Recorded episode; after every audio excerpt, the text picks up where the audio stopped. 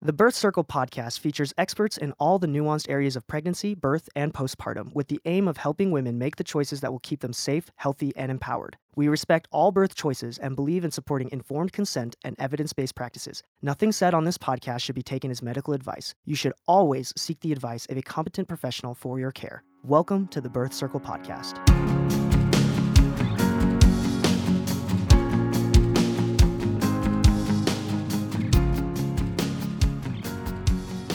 This is Sarah with Birth Circle, and today I'm joined by Sarah Pixton. And Sarah is uh, going to talk about birth words and reframing the language we use around birth, which I'm very excited about because I am so passionate, but I don't always have the words to. She's already laughing at me. I don't always have the, the articulate words to describe all the feels I have about birth. So I'm I'm especially excited about this episode. so Sarah, tell us about your background. Okay. Um, so I studied elementary education as my undergraduate degree. And one of the things that really got me going as an educator was I felt like it's so important the way that we talk to our students. Um, and I think it really shapes their identities as learners, how they view themselves. Sometimes there's this tendency, especially starting in elementary school, to be like, oh, the smart kids and the dumb kids. Mm-hmm. And I think that as teachers, you have a huge responsibility in the way that you speak to help everyone frame themselves as learners who can improve, who can overcome challenges, whatever level of achievement Yeah. you currently are at, that you can progress and be resilient as things are difficult. Um, and that kind of gets well. I could go on about I know, that for a while. I know, but Jan. that's like where soapbox. I'm just thinking all those elementary school teachers, yes. Yes. Because little kids, they listen. right. they oh, want- good job. So smart, right? Like, Yeah. oh, I'm the smart one, and they want to like, be, they want to please the teacher. Yeah. and- yeah. So I thought when I started my master's degree in applied linguistics that I was going to apply it to the work that teachers do. And I thought I wanted to publish in education journals about that topic, about how it matters the way that we speak to our kids and how we're framing their experiences as Yeah. Um, so I still really feel passionate about that. But accidentally, you stumbled but- into this whole birthy thing. yes. So after my second year of teaching, I had my twins, and their birth was an emergency C section um, after five weeks of bed rest. And like the whole thing just felt very much like a medical emergency. And some parts of it were. Um, there were some serious medical complications, not on their side. Fortunately, they were healthy. yeah. Um, but my body kind of was in shock from carrying two people. Yeah. Um, and the birth itself was treated very much as a medical procedure and a medical event. Um, and I came out of it feeling like a disempowered patient. I didn't really have the words to say or describe that at the time, but looking back, that's definitely how I would frame that experience. So when I got pregnant with my son about three years later, I knew it wanted that I needed it to be different. Uh-huh. And so I did a lot more legwork in preparing for his birth and was able to have a super empowering VBAC. And I remember after he was born, he was a week or two old, and I went out on the playground with my friends. In we lived in an apartment complex at the time, and they were like, "Oh, your baby, he's so adorable. How was your birth?" And I was like, "It was so awesome." Uh-huh. and they were like that's atypical Yeah. like looking at me like no i'm talking about like where a human exited your body how was that and i was like it was the best and they were like okay and i was like do people not normally have this experience and I, I, hadn't, but again, I was you know, comparing yeah. a cesarean to and I, I- oh, so you didn't, yeah. Okay. right. So I was just kind of like, oh, this is not something that's necessarily a common experience, and I felt very strongly that that needed to be different that more people needed to be saying it was so awesome it was amazing it like defined my power as a woman like it was life altering Yeah. um so i decided to become a doula after that so then for a year or two i was doing this doula thing and i was doing my applied linguistics degree Oh, wow. At Um, the same time. yeah So sleep was like Not twins and well, the twins were old enough by this point. but you were already used to no sleep, so No, no, sleep is so important. I make sleep happen. okay. so my twins were sleeping through the night. My uh boy, my son has well, he did not really sleep for the first year very much. Yeah, so that worked well, out with your- especially the first couple of months. I didn't start my master's degree until he was maybe I started it in January and he was born in September. So he was at least past the Little- worst part Yeah, the worst part. of his like waking up every hour and 15 minutes. So you're not only going to births every night, or not every night, it's not Well- night, but you're going to births and doing a master's at the same time. currently. Oh, Yeah. now you're still. Yeah. So, oh, so let's. So my master's degree, because I'm got now two businesses that I'm working on, and I have three young kids. My master's degree, I tend to just take one class at a time. Mm-hmm. So it's taken me a while, but it's also nice because it gives me the time to reflect. And especially, I haven't gotten to this part in the story yet, but especially now that I'm applying it to birth, and that's not something Yeah. we're talking about in our classes, Yeah. it gives me the extra time to say, like, okay, let's reflect on this topic. How does it relate to this sphere that I'm interested in that nobody's talking about in my program? Because yeah. Welcome kind of to our world, sir. I know. I hear you. Oh man, I'm so excited to hear what you've learned. yeah, so so let's. I'll try to finish telling the story a little faster, but um, so my, yeah, my son was born. I was like, wow, I need to become a doula.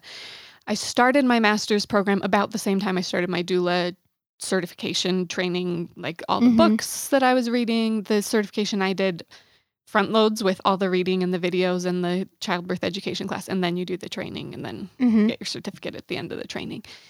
Um, so I was kind of working on both of those things at the same time. And sometimes people would ask me, like, you doing the doula thing? You doing the applied linguistics thing? And I was like, I'm just doing both. So as a doula, though, because some people go into to being a doula because they love um, touching the like they love the physical support or the emotional Yeah. support. Are you going in it like what do you your secret sauce for your clients is that you help them kind of the experience is huge for me. That it's going to be a positive and an empowering experience. And I think the way that we frame it, the way that we talk about it is huge in preparing for that to be the experience. And then I think the choices that you make along the way and recognizing that you're the one so you're making the choices. you're not just there. I, mean, every doula is different, but your style is that you really help the mom. You educate the mom in in using language to kind of. I mean, I, I'm just Yeah. seeing. I'm just seeing if my my assumption of what you how you would practice. Yeah. Um so we I mean, I think my premise is that we treat birth as a medical event In general, in general in Mhm. our society. There are some medical aspects that need to be cared for, For sure. but moreover, it's a physical and emotional thing. And you can tie in like spiritual and familial, it's a social thing, like all of those things Yeah. wrapped together. But I think that in some ways they can both be addressed in physical and emotional. So I really focus on preparing my clients physically and emotionally. And in the emotional side of things, that's where we talk about the language. Very like cool. how have we been framing birth and this experience and pregnancy? How have you been framing it in your mind throughout your life? And we dig into like what's helpful, what's going to be something that's going to be positive to take with you to the birth space, and which of these things do we need to work through and just yeah. Wow. So helpful. Cool. so, and then I do also do a really one of my prenatal visits is really focused on the physical aspect. And these are different stretches. I do spinning babies activities and other stretches and things because it's a very physical act too. So I Yeah. do kind of the two pronged approach. But I never, I'm still, let's see. oh, sorry. Okay. I get you so No. sidetracked. I'm like, tell No. me all the stories. I just want to like yeah. Yeah. Go back. finish how this all came to be and then we can Yes. get into whatever thing. Sorry, I'm kind of a spaz case over here. no, you're great. Too excited. You're great. Um, yes, so I'm pursuing these two things separately my applied linguistics master's degree and working on the certification for doula work. And then I certified as a doula and was still kind of doing the two path thing until really it was just over a year ago, uh, maybe like 16 months ago. I woke up in the middle of the night, literally. This is so cliche, but I woke up in the middle of the night and the phrase birth words was stuck in my head. And I was like, hmm, well, that's weird. And Mhm. I couldn't go back to sleep for a little bit. And I was like, until I committed, like, okay, I'm going to do something where I combine birth and words, and that's going to be kind of Yeah. my path forward. so shortly after that was when um, the evidence based birth conference was in the planning stages, and Rebecca Dekker sent out calls for conference workshop proposals. And I was like, well, I've committed to do this birth words thing. And I crafted this workshop that was going to look at the way that we frame the birth space um, specifically as support people as doulas and midwives and nurses Uh-huh. um, as birth professionals um, and got accepted to that conference and that just gave me a lot of momentum to say like okay like Here we go. this birth words thing that got stuck in my head in the middle of the night it's my thing i'm going to keep going with it so So, what do you mean by birth words? So, what linguistically? I mean, Yeah. I, I always say that we have to reframe how we talk about birth. We have to change the culture, but you have the actual mechanisms, like examples of how we can reframe our language surrounding birth. Yeah. So I think um yeah, my like tagline is language for a better birth because like you said, I think that just the way that we talk about birth there I mean, one thing that I love about the work that I do with birth words is that I feel like it's a little problematic when I try to do an elevator pitch, but I feel like it encompasses everything around birth. I can be like, "Oh, here's this aspect and this is how I prep my podcast episodes like, oh, here's this aspect of a thing that happens in birth. Like, what relevant linguistic theories can be applied here? What's going on? And then I kind of just dig into it and try to figure out. Okay, the suspense is killing me, so you better lay one on me here. Like, I want an example, a hardcore example. Do you want one that I've already done? Yeah, sure. Or, okay. Um, so, for example, let's see. Um, a pretty good example of one that I did recently was about affirmations. So we talk about birth affirmations. Lots of people feel like they're a really powerful way Mhm. to anchor themselves. So I recently thought about okay, so what's going on like linguistically when we affirm during birth? Wow. So there's this theory that I come back to a lot because it was really influential in linguistics, and I feel like often applies in the birth space. It's um, J.L. Austin in like the 60s. He came up with speech act theory, and basically there are several facets of it, but basically anytime you speak in linguistics they call it an utterance. So in any utterance has three forces the perlo sorry the illocutionary force the locutionary force and the perlocutionary force. And the illocutionary force is the intent whatever message you're trying to convey. The Is lo- that sometimes um is that sometimes done in body language or tone and not necessarily the words? Yes, and and it definitely plays into yeah, because sometimes, like you said, that you're hinting at the illocutionary force doesn't line up with the second one, which is the locutionary force, which Oh, is that's where we form. get the passive aggressive stuff. right. Like, Wouldn't you like to Oh, do that for me, honey? right? Like, is that really a question, or is this a demand, or is this a request? Okay, right? interesting. But we don't always frame them in that way. yeah. Um. Oh, the grass. This is the example I always use because I have this thing about lawn mowing recently. Oh, the grass is getting long. huh. Huh, Right? weird. like, okay, the force of that is at least a request. Any of us who are married know that you the what's the first part, that big word? illocutionary Illocutionary force. is at least a request, right? Is it's a- not a Sometimes not heard by the other half or maybe Right. ignored. right, because I'm framing it as a statement. So if we say I would like a natural birth, maybe maybe the staff hears um I don't really need that. yeah, but- okay. And I'm like, I need to write that down. Next podcast episode on birth plans and Yeah, okay. So these theory. affirmations yeah, they can actually ha- be misaligned in their um, they could be, yeah. Um, oh, so the third one, perlocutionary force, is the effect, right? So an affirmation often is aligned, and I feel like that's why they're often really powerful because you're affirming, like, I am strong, right? Or whatever. Like that's kind of a like flat example, but um, you're affirming to yourself a truth that is uh, going to give you that centering power as a birth giver. Um, and then the effect, the perlocutionary force, should be to recenter you and give you that centering strength, like because of that affirmation. Um, something that also came up in the affirmations episode is I I can't remember if I remember the linguistics guy's name right now. Uh, it'll come to me hopefully. he talks about um, Goffman. Goffman's framing. He talks about um, animators, authors, and principals, and how so the author is somebody who like writes the words. The animator is the person who's moving their mouth, making them happen, Mhm. and the principal is the person who like really believes and takes ownership in them.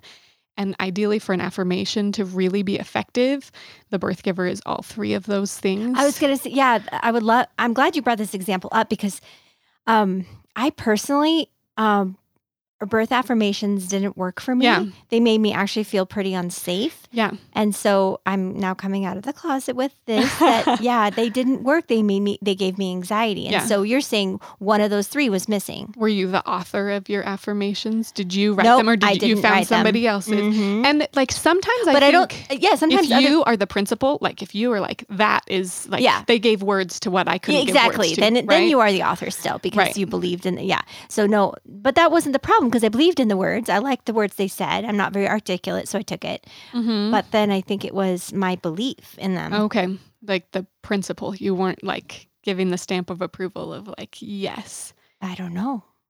There's this whole branch that I still I haven't studied in my courses and there isn't a course on it so I'm going to have to just do my own study of cognitive linguistics that I think as I go into that as I learn more about it will really apply to to the birth space and things like this. Like what Mhm. why isn't this quite working out? But that's my kind of Well, and then we have the meaning of the words too, because I Right. I, I now with lots of years of th- self reflection and therapy, I Mhm. now realize that some words are just innately triggering to me Right. because of the way I grew up Right. hearing them or understanding what they meant. And so if you use those words in a in an affirmation, they may be beautiful to somebody, but they're really triggering Right. to me.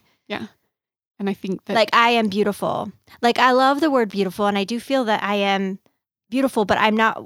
That that word isn't the word I would use. I would say I'm strong, or I'm I have grit, or Yeah. I'm tenacious. Tenacious to Mhm. me is a um is also beautiful, but not in the. So if I if I do an affirmation, I am beautiful. Mhm. It's just a little bit right. wonky in my head. Right. And I think that that's something that happens a lot of like I'll have clients that are like, eh, I'm not going to do the affirmation thing because it feels hokey. And I think it feels hokey if, I mean, A, there's just, if it's kind of a framework that doesn't Yeah, jive with you, that makes a lot of sense. whatever.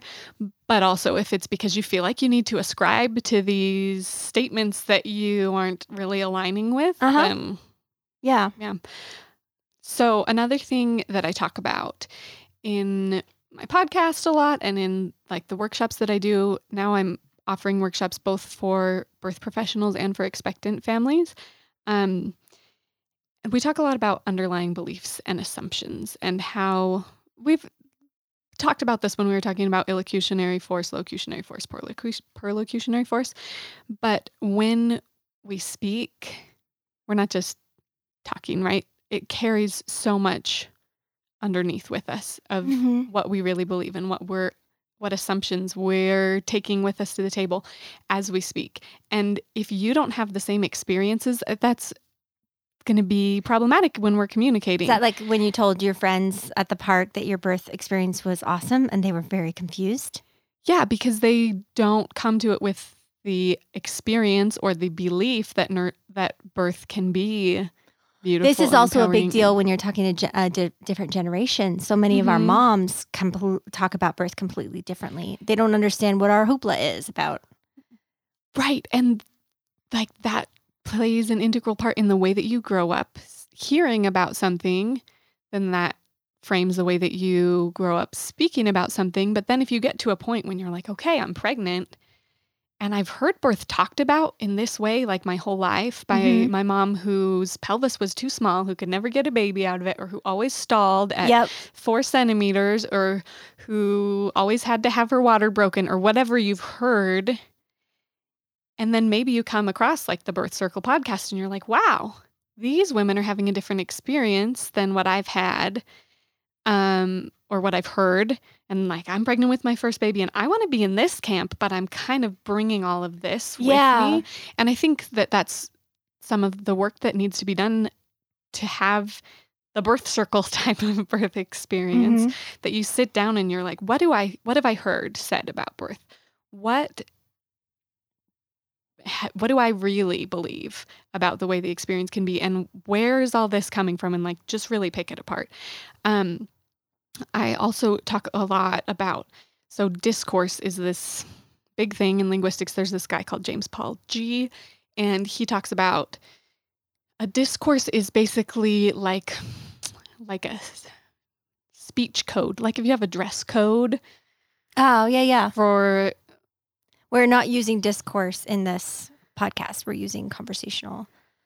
Does, are you talking about discourse as like a way you speak? well so in any situation that you're in you're involved in some kind of discourse so as you and i sit here we're in the discourse of birth workers um, so we're Oh. speaking to each other and like that's why we can communicate together because we come from the same sort of background and experiences we have the same shared lingo we even like might dress the same way or be accustomed to sitting in the same way or have certain topics that are like normal for us to converse about that might not be in another Nipples. discourse right Nipples. Just like kidding. i'm not i'm not pulling back because you said that because like yeah that's No, something that funny. comes up It's, yeah, it's really, and I adjust, and I, I see what you're saying. So I, I kind of adjust to my Right. guest every week Right. and their discourse. Like I right meet them. So you're saying discord is discourse is partly meeting somebody on that cultural level.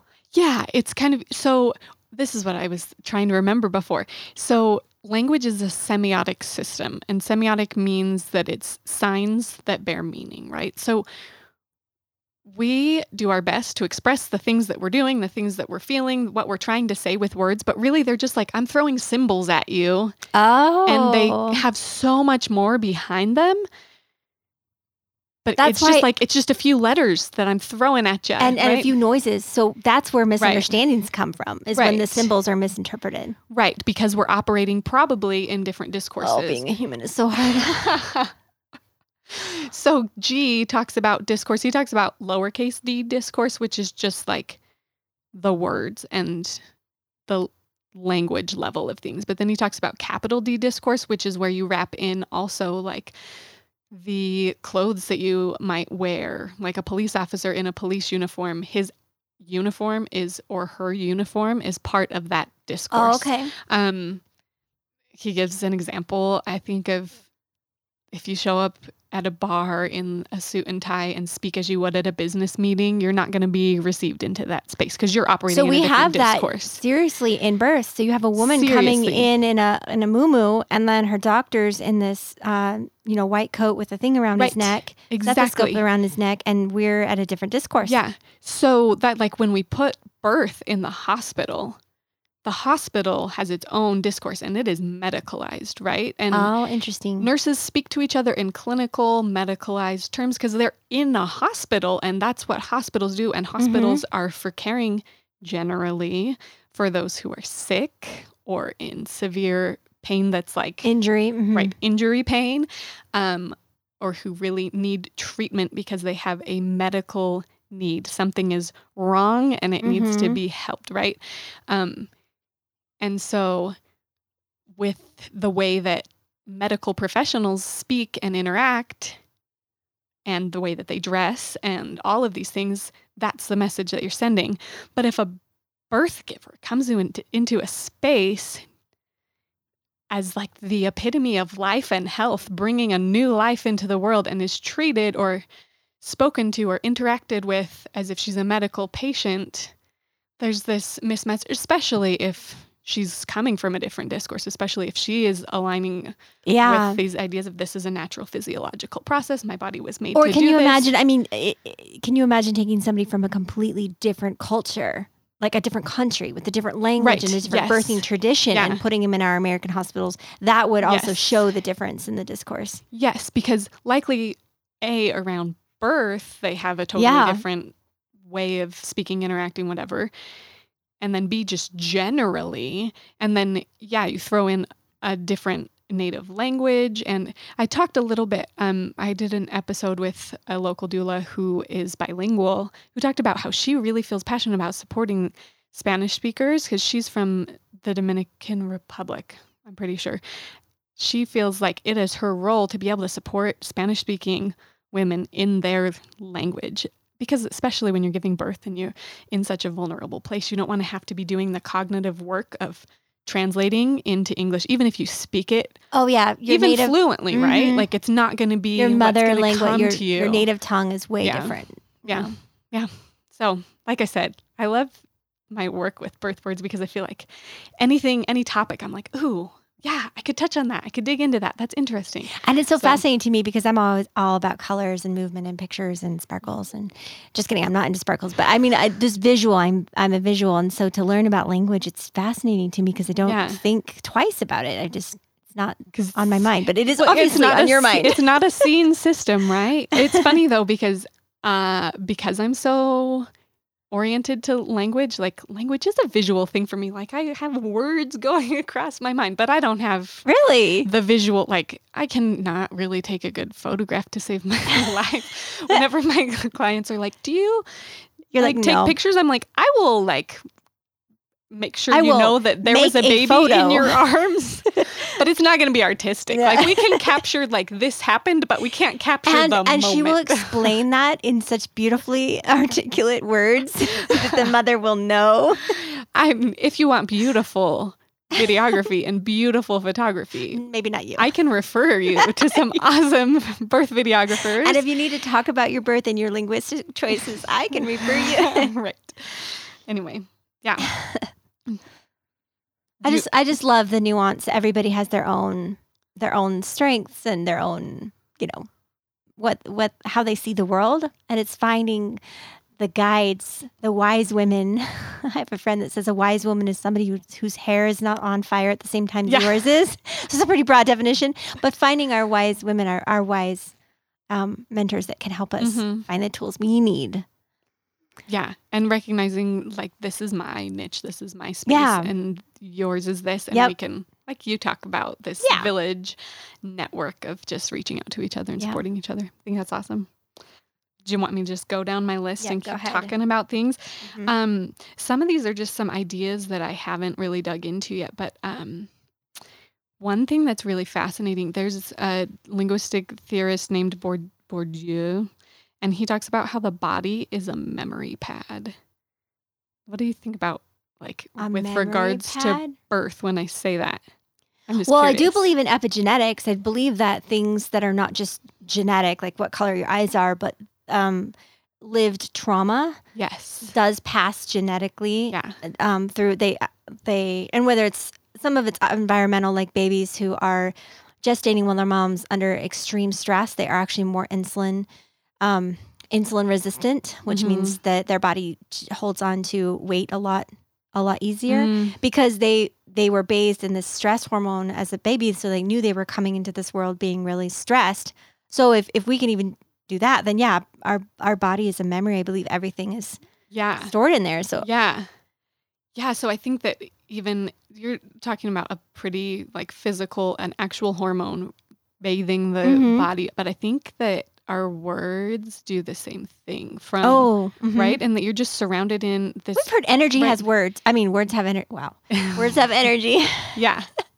And that they just shape your experiences. And if you've been spoken to in certain ways in certain situations, and then you're spoken to in a different situation with those same Mhm. words, right? That's why it's triggering. That's why things like cervical exams are so important. The way that you frame your your language, right? As a i'm gonna do that right, i'm, I'm gonna need to check you right now right, it's And way then- different than right. how do you feel about your progress would you like me to solidify that in Yes. a vaginal check Yes. cervical check And then sometimes um, I haven't done, I don't think I've any done, done any episodes. I've had some conversations with some birth workers who focus a lot on trauma informed care yeah and caring for survivors of sexual abuse.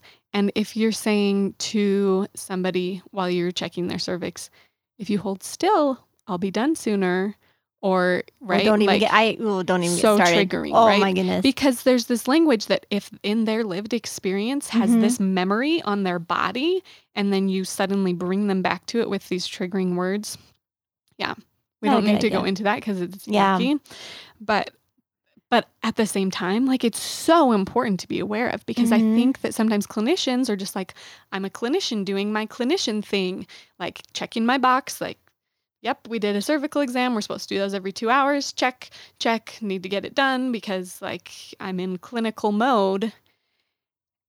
And we're operating in that sphere when somebody's bringing new life into the world in a very vulnerable way, whatever their history is, whether Yeah. there's a survivor history or whether they're like, it's still a they just don't want to open their legs. I mean, vulnerable time. right. And like this goes for cervical exams, it goes for every interaction though that we Mhm. have in the birth space and in prenatal appointments. And like people don't want to feel Well, like they're I brought this this example up to somebody recently. They they didn't see the the connection I was trying to make, but you would never expect your dentist to like sit down and open your mouth for you. right. They always say, "Open your mouth, please, a little wider." Right. And um, they say, "Oh, I'm going to go in the back," or they, you know, you you would never expect a dentist to treat your mouth the way sometimes we treat women's bodies in birth. Yeah. Like we just we just go in and we give ownership to our bodies to this practitioner, and then but in, in dentistry we don't. Right. Yeah. That's It's very weird. interesting. And oh, I mean, and there's a whole tangled history of And if somebody tried to stick their finger, your dentist tried to like play with the back of your tongue, you'd be like, bite him, like knock it off. Explain to me why you're doing that before you mess with the back of my tongue. And he'll say, oh, I was looking for lumps for cancer because that actually did happen to me once. I was like, what are you doing? you're like, oh, actually, that did happen.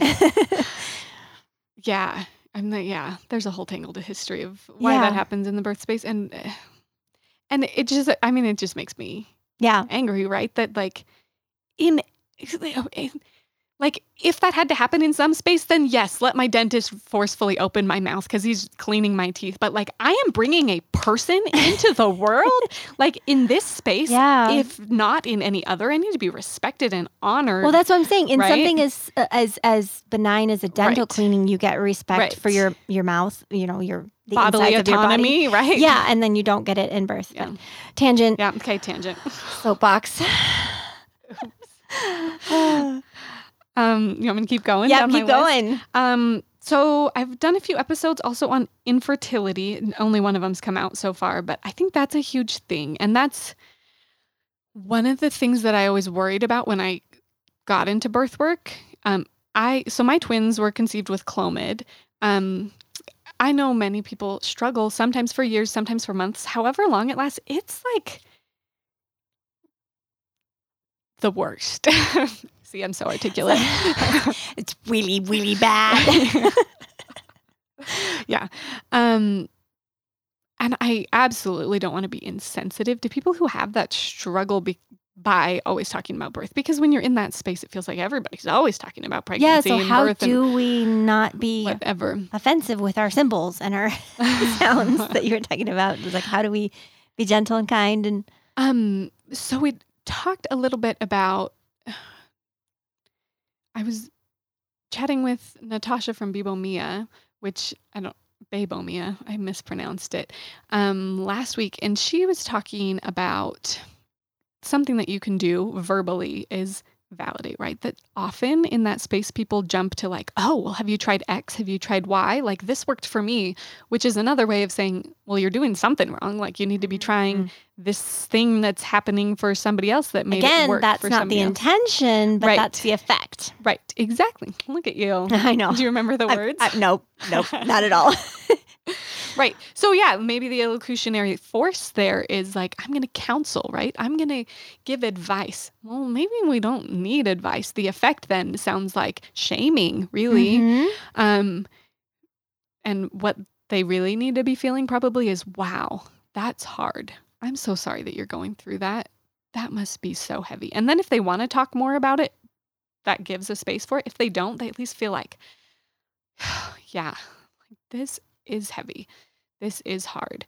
Um because it's so again, especially I think in the case of infertility, especially if you go down um, the path of pursuing some infertility treatments, then you're really in this space of feeling like a patient. That Yeah. something is so wrong.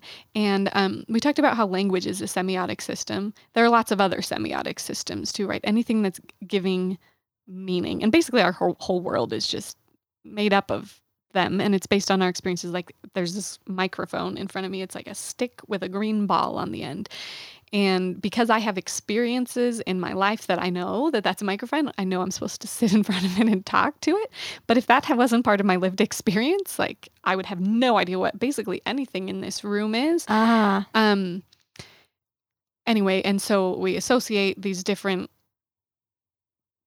objects di- different signs in different semiotic systems with different areas of So you, different you spheres See the, you see these forceps life. come out in the delivery room, and you know what they're for. right yes so um Or you see, oh, my favorite is you see the doctor come in with the the poncho thing that he turn, Right. puts on from the front, and the splash guard and you're like, Right? "Yay, baby's coming!"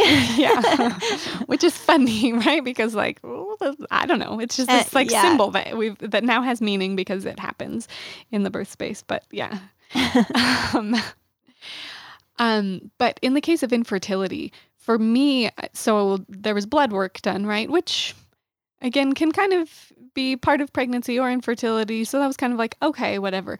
Then the results came back and they said, oh, this hormone level, your prolactin level looks pretty high. Sometimes that means you have a tumor on your pituitary gland and we need you to have an MRI to see if that's what's going on. And I had like barely ever been sick with anything other than a cold in my life. Like I was such a healthy person that when I went to that space and I was laying in the uh, in the MRI machine, that symbol was like it was terrifying to me because this beeping machine and me laying flat on my back was just so foreign to my experience and all of these signs of like I all these things are telling me that I am unwell, that something is wrong with me, right? Whereas my lived experience before that was that I was a healthy, strong, able-bodied yeah, being. Um, and I think that uh, it's really jarring to be thrown into another semiotic system, like and to have this identity thrust upon you of like medical patient because your okay. So that hormones were out of whack or whatever, right? That's a for through the fertility and the birth experience, you're thrown into another Right. system. And many women have not been hospital patients before they give birth. I'm pretty sure. Well, I guess I was on bed rest in the hospital beforehand, and that really gave me the identity of hospital patient because I was there for four weeks. Um, and I think that's part of the reason that my birth experience felt so disempowering because I just got into this space of like medical patient. And then what I did as a patient for four weeks, I wanted to be savvy, right? Because I'm a learner. I would- gotta watch these learners. when your top strength is learning. Yep. I yep. was picking up on all the terminology that they were using with me and whatever. And like to the point where nurses would be like, Oh, are you a nurse? And I'd be like, No, I'm just so savvy in the medical terminology. But I wasn't really savvy with what was really going on with my body as a, I mean, Mm. In terms of medical complications, I was on bed rest for preterm labor. Um, I don't know, but I was very immersed in this like medical discourse about birth. Uh, and then my experience was a very medicalized one. And in a medical system, where was I like, if we were to draw a pyramid of hierarchy of, you know, people's positions, the patient is not at the top of that pyramid, right? No. They're they're the recipient of care and it, they're the focus of care and they're being served through that, but it just puts you in this disempowered Mhm. place. Like Well, I mean, it's like me going to Jiffy Lube. Heaven help me. I don't know what the heck I'm doing. I mean, Jiffy Lube right, exists they're to serve me. you. Right? yeah, but it's not like gonna you're not gonna walk out I there know, feeling empowered in your car ownership, nope, right? not Like- zero of it. right. So do we expect women to walk out of a hospital birth Right. feeling empowered in the ownership of their bodies, or have they been made to tr- be treated like their body is like a car being serviced at Jiffy Lube that's separate from their identity and their being? right. That's right? why I use that example because Yeah. Yeah. what do you mean you tell me I have no brakes left? I thought I was I can stop. Fine. Just kidding. Yeah. Yeah. yeah. Jiffy Lube, man. And Me- see that yeah, I mean, my mind just right. went. I know. I'm like, We okay, could go- we could totally tangent here if we wanted. to Let's make the choice not to tangent here. Do you want me to go into my next yes. thing? Okay, so um, we talked a little bit about I during birth preparation feel like it's really important to learn how to produce and receive positive language.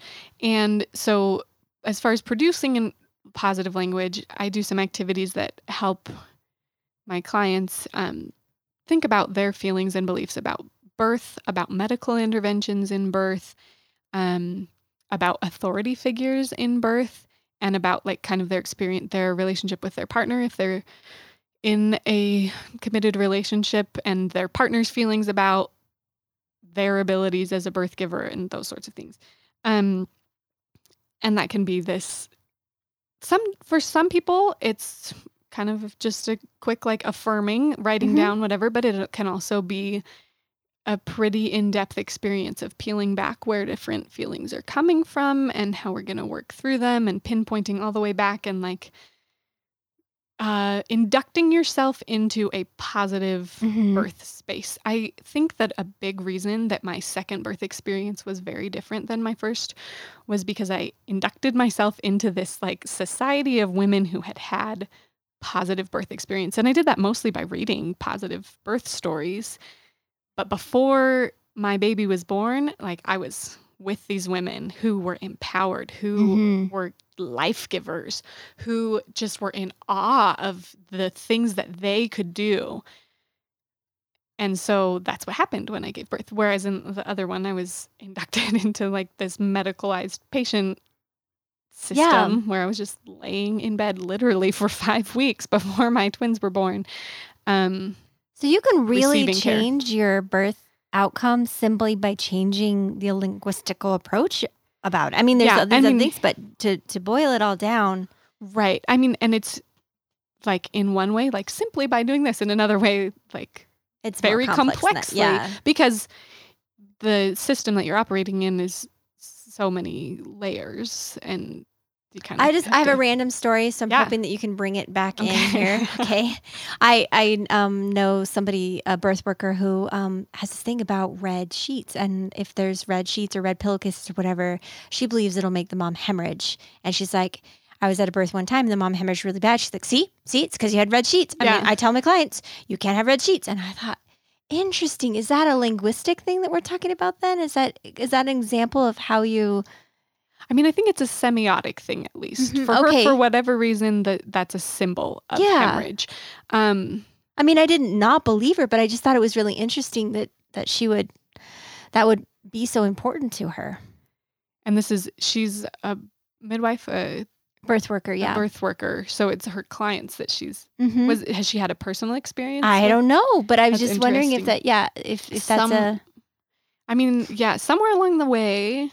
so if so if somebody has something in their births that in their gosh, you use so many big words. So I mean, to a doctor, it makes Right. sense to have the goggles and the splash guard. That's part of his thing. That it doesn't have to affect you. Just like this birth worker, the red thing, it didn't have to like make the mom. In fact, the mom didn't feel. She's like, "What are you talking about? Knock it off." I mean, for Right. her, it didn't have any meaning to the mom, right. and so she just was able to just kind of ignore it. Yeah. So that's another thing. Um, so I talked we talked about producing and receiving positive language. And I think another part is just understanding the systems that you might be part of. Um, and like you said, the goggles and the gown, the Mhm. backwards gown, having a specific meaning, and it may or may not bother the woman giving birth. Like may, for some women, that might be like, "Whoa, what kind of a costume is he putting on?" Because he looks very doctorly, Yeah, and I'm not feeling like a patient. I'm feeling like I'm about to bring life into the world. And some people might be like, "Oh, yeah, that's just what they do." Um, so I think part of that is just getting to know the systems that you're choosing to be a part of. If you're choosing a hospital birth, then becoming comfortable with what sorts of terminology might they use. I just did the VBAC link, um, their advanced doula training, and they talk about TOLAC. Some women find that really triggering that the T in TOLAC stands for trial of labor. And people are like, I'm not going to Mm. try. I'm going to do. I'm going to have this VBAC. But they wisely recognize that this is a term that's going to come up. So then they help the women understand. Oh, that's a really good example because to me, trial also um, feels like I'm being judged, Yeah. and Oh, yeah. I have to perform. Like you have to prove that your Yeah. body, like, is your, your body's on That would trial? be Like, can it give birth vaginally or not? bugging me, yeah. But you can't just be like, oh, we just won't use that word. We don't use that term. if you're giving birth in a hospital, right? Because Right. they're going to use that term and you don't want that to throw somebody off when they're in active labor and you hear like, oh, she's a tolac and they're, they're like, ah, totally thrown off. Like I'm on trial. You have to understand where that term's coming from and what system it's oh, a that's part a of. fantastic example. And then you can separate Mhm. yourself from that and say, like, I'm in this system, operating in this system, and that's theirs. And yeah, so that's another thing we do. Okay, so informed consent, we've talked a little bit about, and I just recorded an episode on this. It hasn't been released yet, but I think there's this progression of no consent to consent to informed How consent. about coerced consent. Yeah, maybe that's somewhere in the like Yeah. between no consent and consent to inform decision making. Um, and I think that that has a lot to do with as the care provider, what terms the care provider's using, how the care provider's approaching it. You can't really give informed consent if the care provider's not using their words to explain the benefits and words. risks, right? Use Yeah. your words. Will you please could you please use your words? But also using the words, wow, okay, man, you've just opened up a whole can of worms in my mind. like, because the, the, the care provider can, can provide information like in the, in the form of a question or informed consent. Ooh, but yes. the, the, the listener can, can interpret that as coercion or anything else. yes.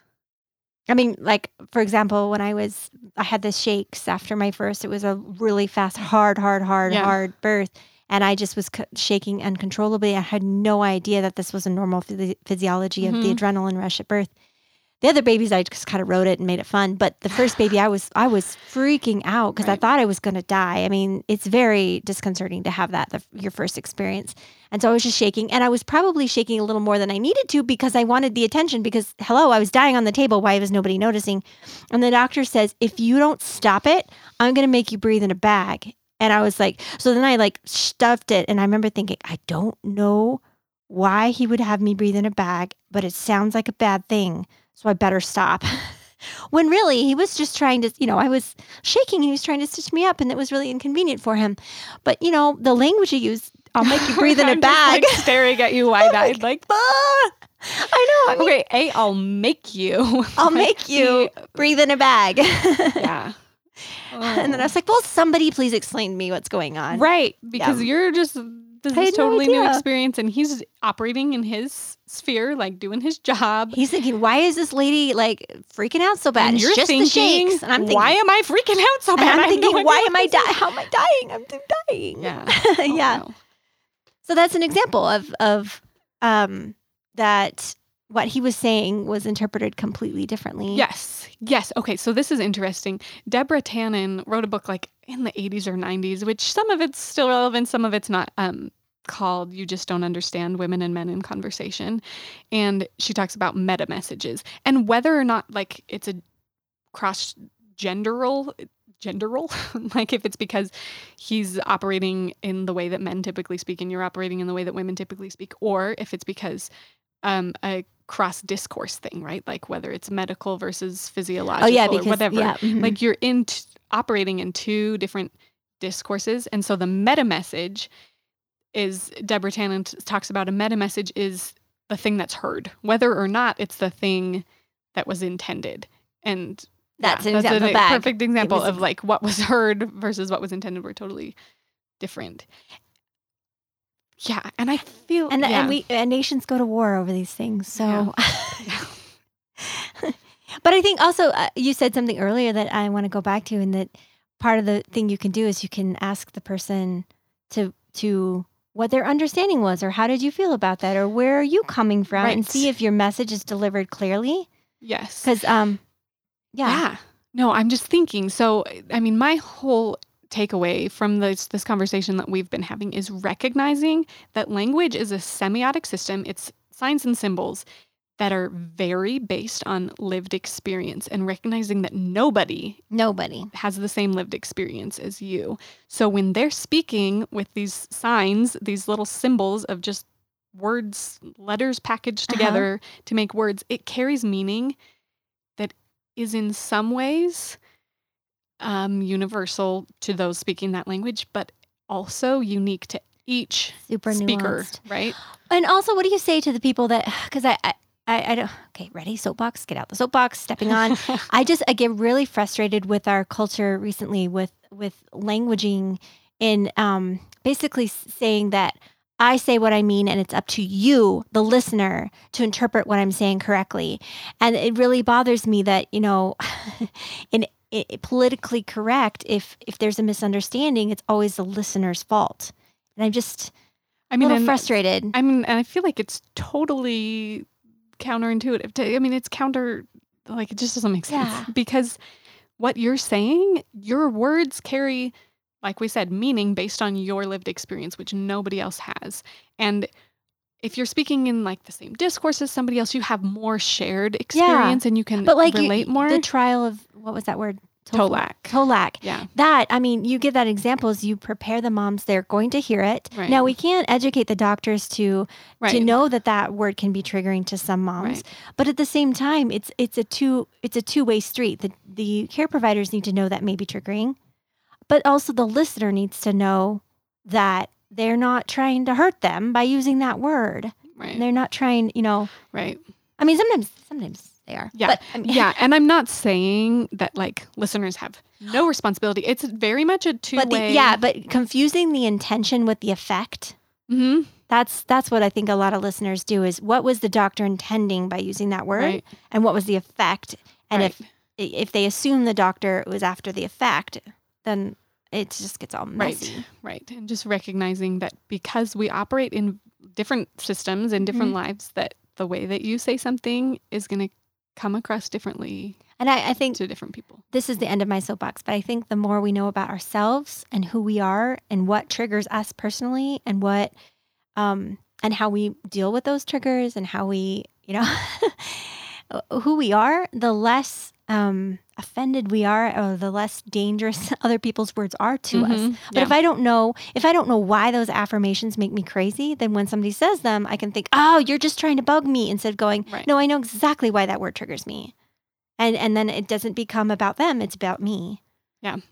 Yeah. So I think it's this, this interesting space because I absolutely think that in birth, birth professionals should reframe the way that they talk about words. Like I Mhm. do make that claim that there is language that is disempowering and disrespectful for those bringing life into the world. Like period. hands down. Don't tell a woman she needs to breathe in a bag, okay? I should have gotten a laurel and a, a wreath of laurel, a laurel wreath and a, and a, and a snow cone. I mean, really, a snow cone. that's what they should. Oh, Actually, that birth it was frosty. It was like the baby came out. I was like, "Where's my frosty?" Congratulations, here's your prize. um, but at the same time, like you say, we can't be responsible for what everybody around us is saying. So the more we understand what people are doing with language, what we're doing, why that word's triggering to me, why whatever, the more we understand the system that we're operating in, then we can better relate to people operating in different Oh, I love that. So if you know that somebody's saying, "Hmm, that grass is getting pretty long," I mean, you, I, I now with the system, I know what you're doing, right. and so I can react Yeah. More informed. Yeah. So I definitely think that it's a shared responsibility for speaker and listener. But you can only take responsibility for whichever role you're currently filling. So whatever role you're filling, whether you're speaking or listening, I think it's just important to so, be mindful. so is life really, really hard for you linguistic people? Because like overthinking what everybody's well, saying. yeah, time. you're just hearing everybody. You're like, you're using the wrong.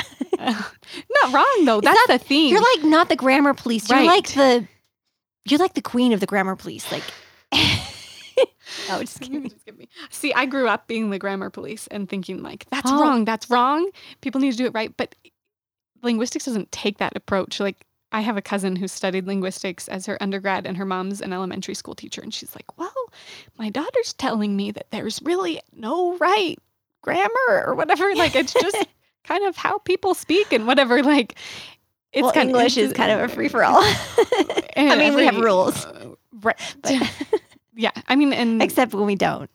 And then yeah. we have rules for those not having rules. And then, anyway. Yeah. Anyway, so it's less about whether people are saying things right or wrong and more about understanding where they're coming from, what sort of system they're operating in, and how meaning is conveyed in that system, and what system you're operating in, and how you're going to relate to that. I think. So, um, is there anything? I, I feel like we're winding this up really up nice in a package, but is there anything else that we need to know? Yeah, I would just say wrapping things up that like we were saying, it's important to understand what system you're operating in. And I think that the takeaway is just like this applies. It applies in birth, obviously. It applies everywhere in our interactions. But um when you're in those situations where somebody says something that really gets to you, maybe just take a step back and consider what system you're working in. And that's not to say that you need to embrace somebody else's like where oh, they're coming that. from, right? Yeah. But just I think that it gives you I, I want, like I said at the beginning, language for a better birth. And in as much as I want to change the language that those working in the birth space use, mm-hmm. I also feel like it's really important just for those giving birth to be mindful of the language that they're using and to be mindful of the language that they might encounter that won't jibe with the experience that they want to have and to be able to separate from that yeah. and move forward in a confident and empowered way regardless. Very cool. Yeah. Very cool. Awesome. Okay, so you've mentioned it. We probably should have started at the beginning with this, but you do have an amazing podcast. Thank you. So tell people where they can listen to you and yes. Leslie. The pos the podcast is called Birth Words and it's on Apple Podcasts, Google, um, TuneIn, Stitcher, and Spotify. Or if you want to listen directly at birthwords.com slash podcast. And do you, you have a book or you're writing a book? I'm writing a book. I'm working on online courses. Right now, the state of the online courses is that they're one on one consultations that you can sign up for a Zoom call and we can talk through some of these things in more detail and in more specifics to yeah, the situation of the client. Mm-hmm. Yeah. Um, stay tuned in the future. They I know, are going to be more of a full packaged online yeah. course. I mean, I bet you this would and... really be amazing for um, couples. So the yeah. birthing, the birthing person and her partner, mm-hmm. so that they can work through. They can they can come at this united and also work yeah. on their own language. Like, yeah, yeah. So I offer both for expectant families and birth professionals. And there's going to always be more coming. You can go to birthwords.com to sign up for the newsletter so you know when the things Awesome. Happen. Thank you so much, Sarah. Thanks so much for having me. It was just a pleasure.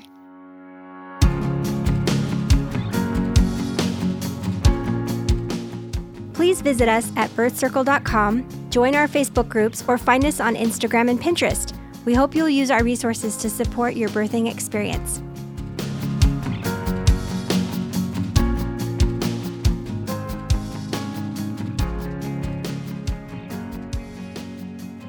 And thank you to LaunchPod Media, who produces these podcasts.